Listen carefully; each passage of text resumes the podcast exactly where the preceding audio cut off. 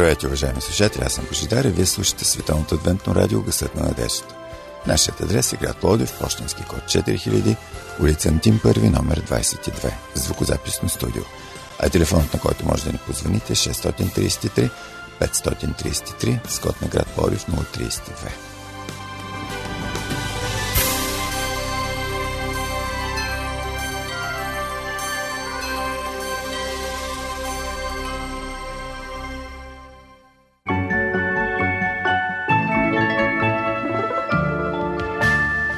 Вярваш е нещо велико. Да вярваш е нещо уникално. Да вярваш е нещо топло и сърдечно. Да вземаш уроци по вяра и да упражняваш своята вяра е смирено, благородно и необходимо. Уважаеми слушатели, започва нашето предаване упражнение по вяра. Ще имате възможност да чуете нещо, което би осмислило вашия живот, вашата ценностна система. Надявам се, че ще се почувствате духовно заредени.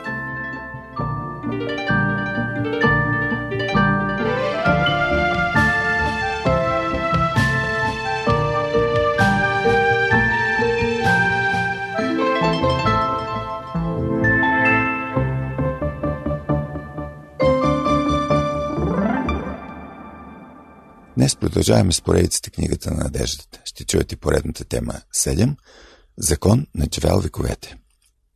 Темата ще бъде представена от моята колежка Мира и от мен Божидар.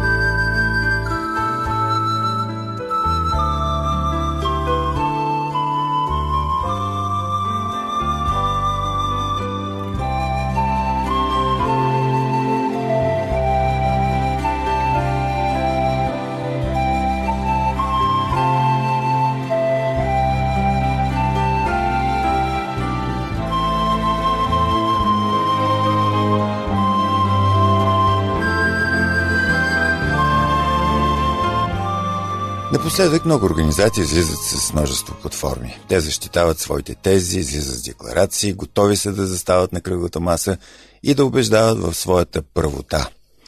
Има обаче, скъпи приятели, една платформа, която надживява вековете. Това е един виш морален закон, който блести със своята кристална чистота и истина.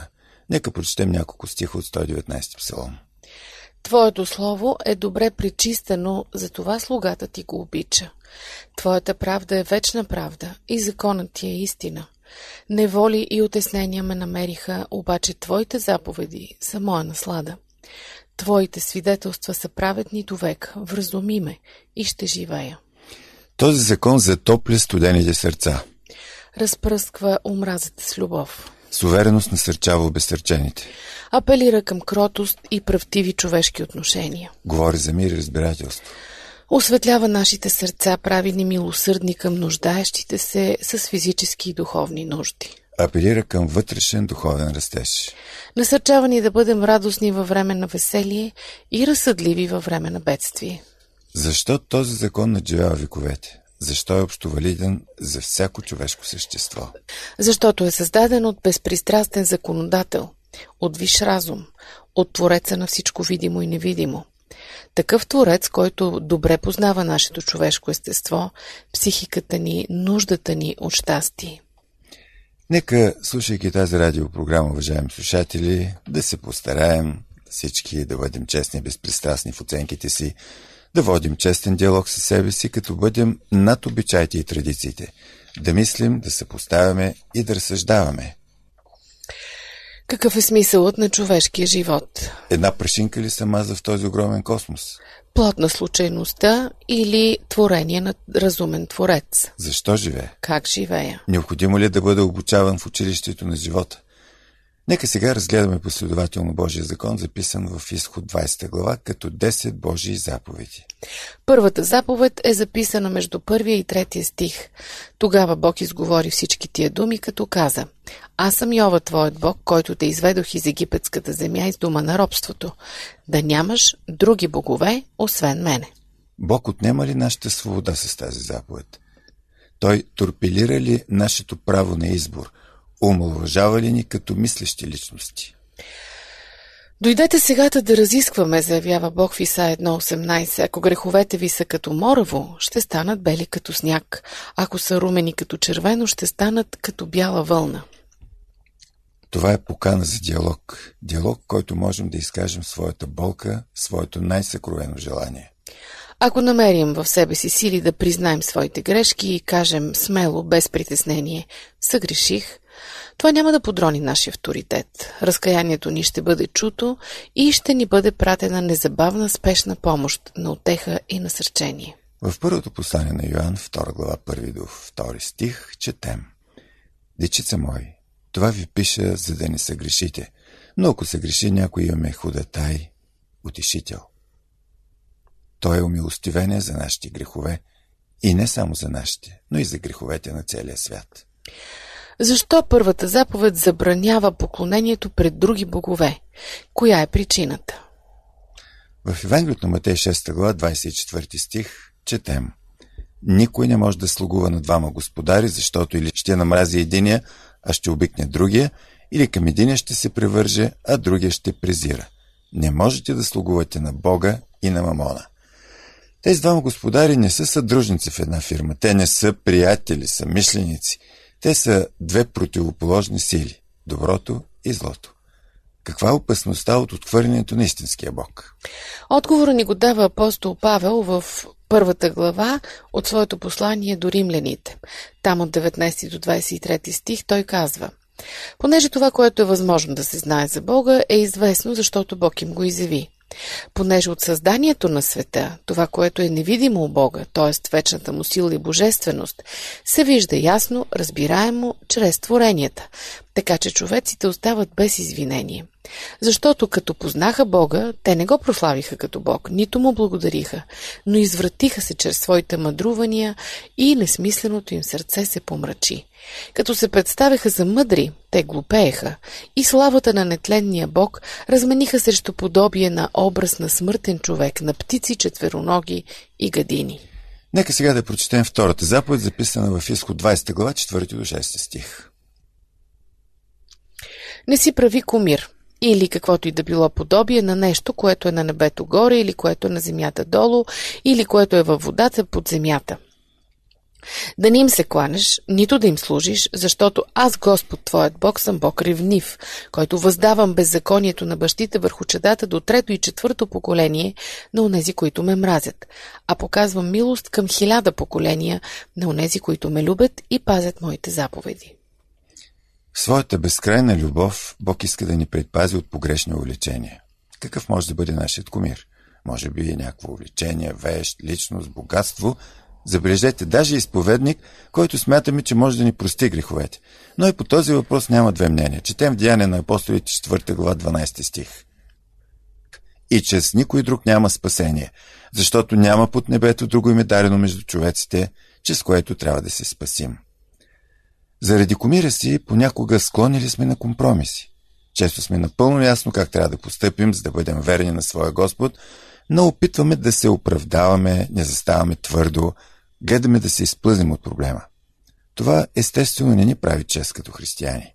Дори и нещо да не разбираме в момент, трябва да сме уверени, че Господ ни мисли само доброто и не желая да вървим по пътища, които в крайна сметка могат да ни провалят не само като християни, но и като човешки същества. Стигаме до третата заповед, записана в седмия стих на изход 20 глава.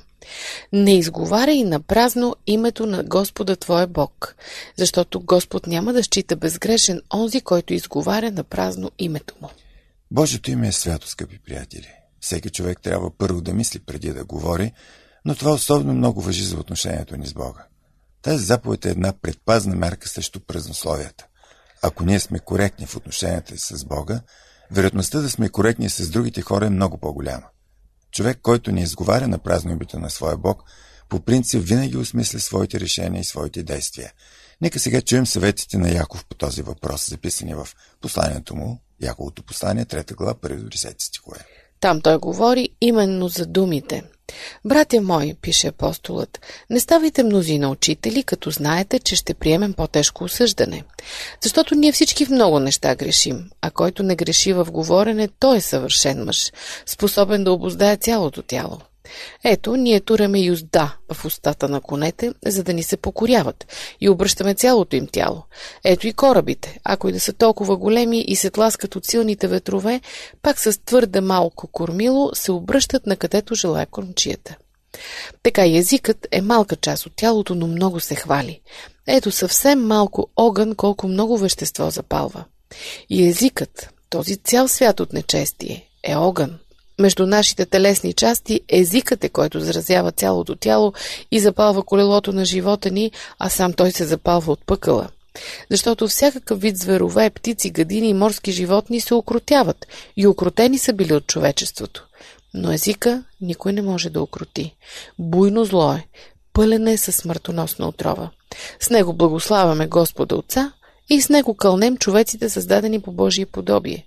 От същите уста излизат благословения и проклятия. Брате мои, не трябва да бъде така.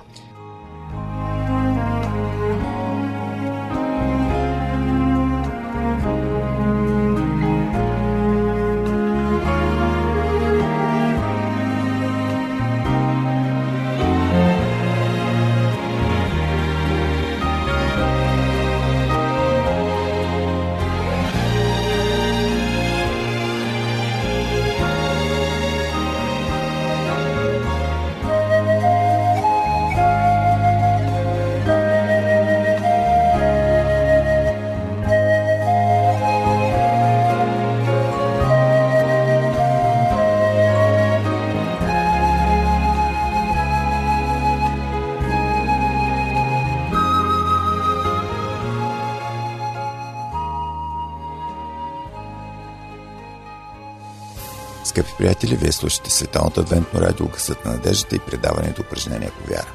Припомням ви нашия телефон 032 633 533. Тези от вас, които желаят, могат да се свържат с нас и чрез социалната мрежа Facebook. Търсете ни като Адвентно радио България, изписано на кирилица. Програмата ни продължава.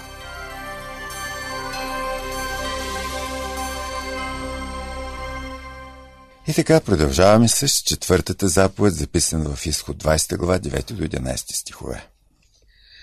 Шест дни да работиш и да вършиш всичките си дела.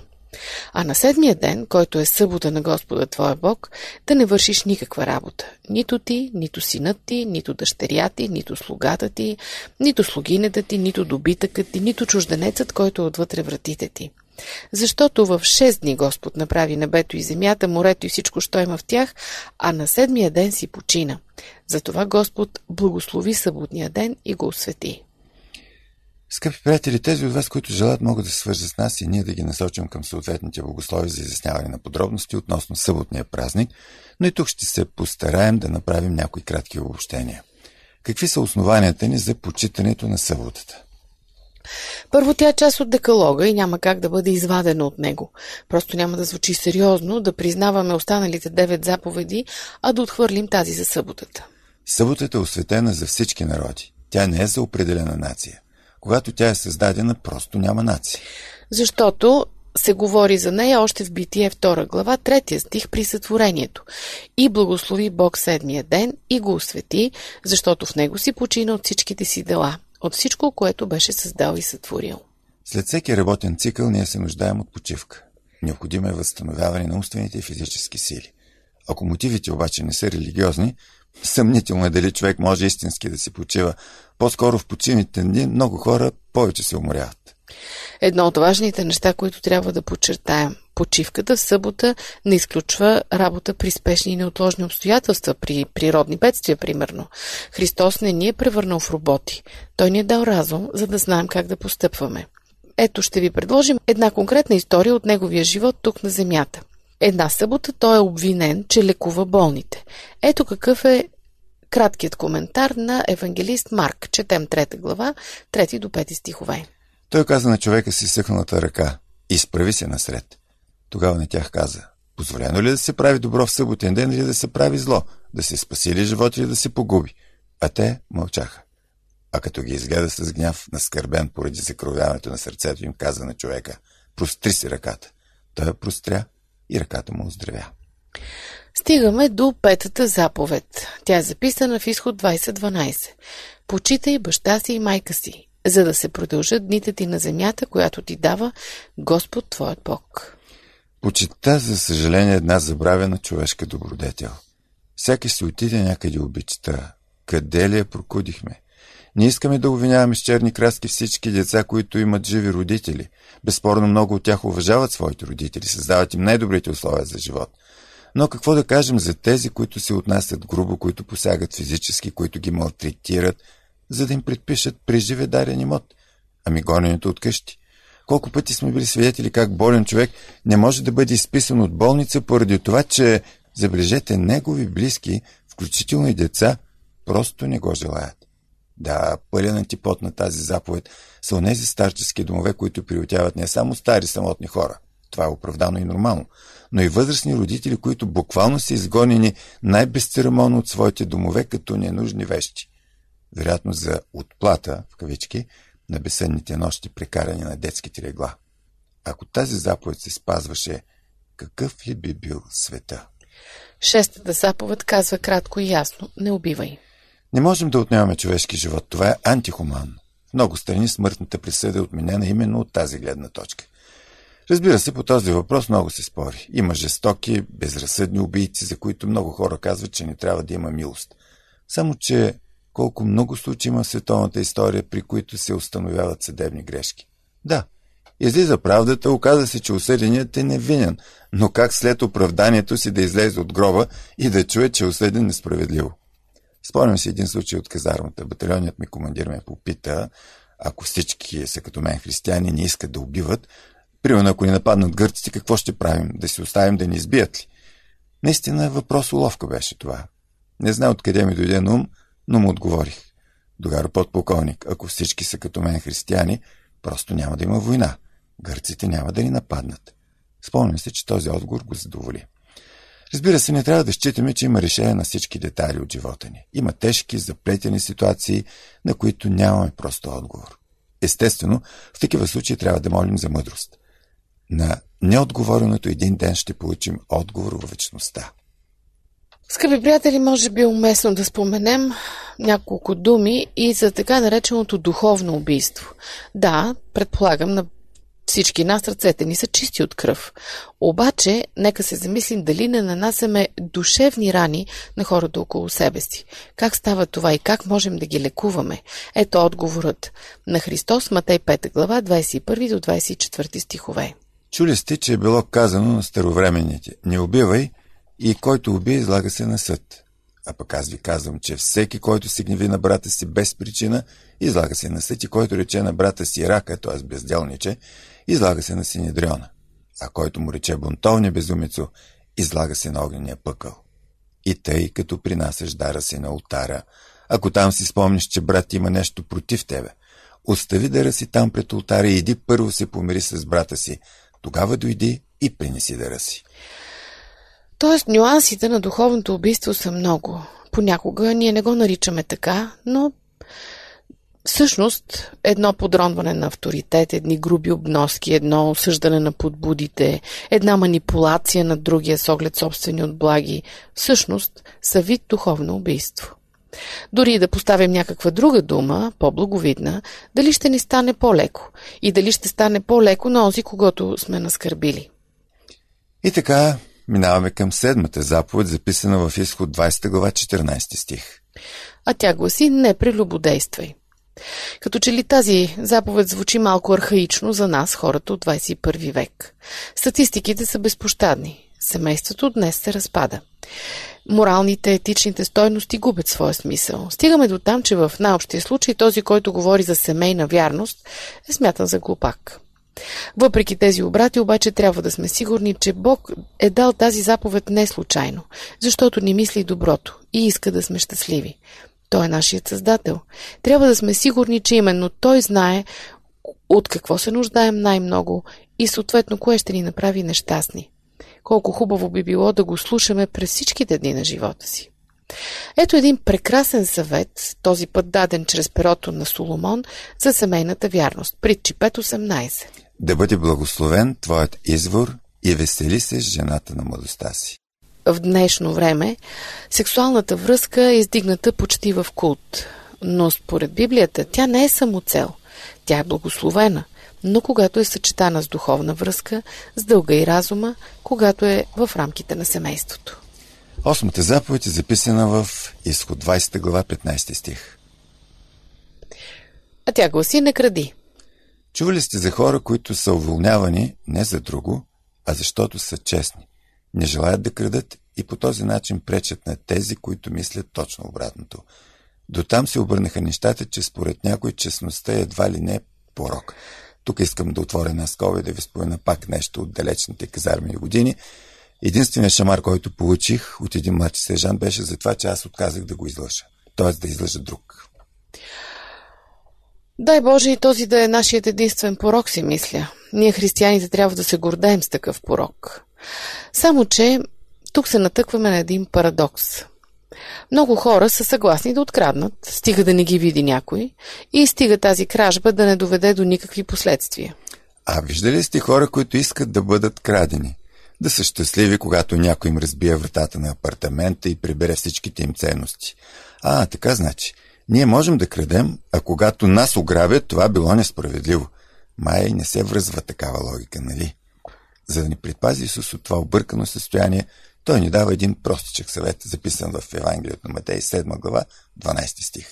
Всяко нещо, което желаете да правят човеците на вас, и вие правете на тях, защото това е същността на закона и пророците. Още една кратка заповед, 9, изход 20 глава, 16 стих. Не свидетелства и лъжливо против ближния си. Тук разсъжденията са аналогични с горната заповед, те са съпоставими. Има различни житейски ситуации, в които човек доста сериозно се излага. Примерно някой родител казва на детето си, кажи, че ме няма вкъщи. Телефонът звъни и детето казва, татко ми каза да ви каже, че го няма. Достатъчна излагация, нали? Разбира се, не трябва да бъдем и наивни. Има една мисъл. Това, което казваш, да бъде само истина, но не всяка истина трябва да бъде казана. Понякога в желанието си да бъдем честни, ние забравяме, че е необходима и тактичност, и мъдрост, и конфиденциалност. Да не говорим, че понякога споделяме неща, без да бъдем питани и така злепоставяме дарена личност. Уважаеми слушатели, вие слушате радио Късът на надежда. Може да ни слушате в интернет. Първият сайт е awr.org, следващия awr.sdabg.org. А тези от вас, които желаят да ни пишат на електронния адрес, то е awr.bg.abv.bg.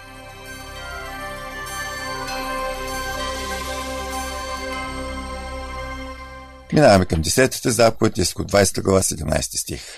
Тя може би обобщава всички останали. И там се казва, не пожелавай къщата на ближния си, не пожелавай жената на ближния си, нито слугата му, нито слугинята му, нито вола му, нито осела му, нито което и да е нещо, което е на ближния ти.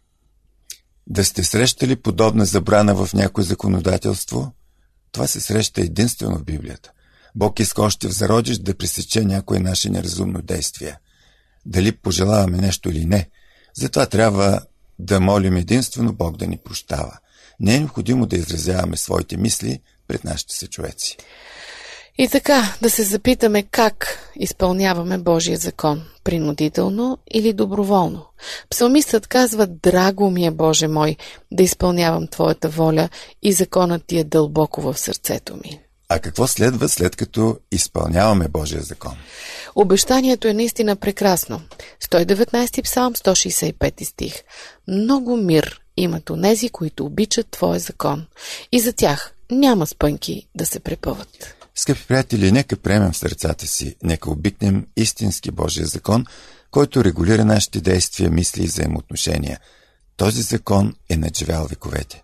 Той е актуален и днес.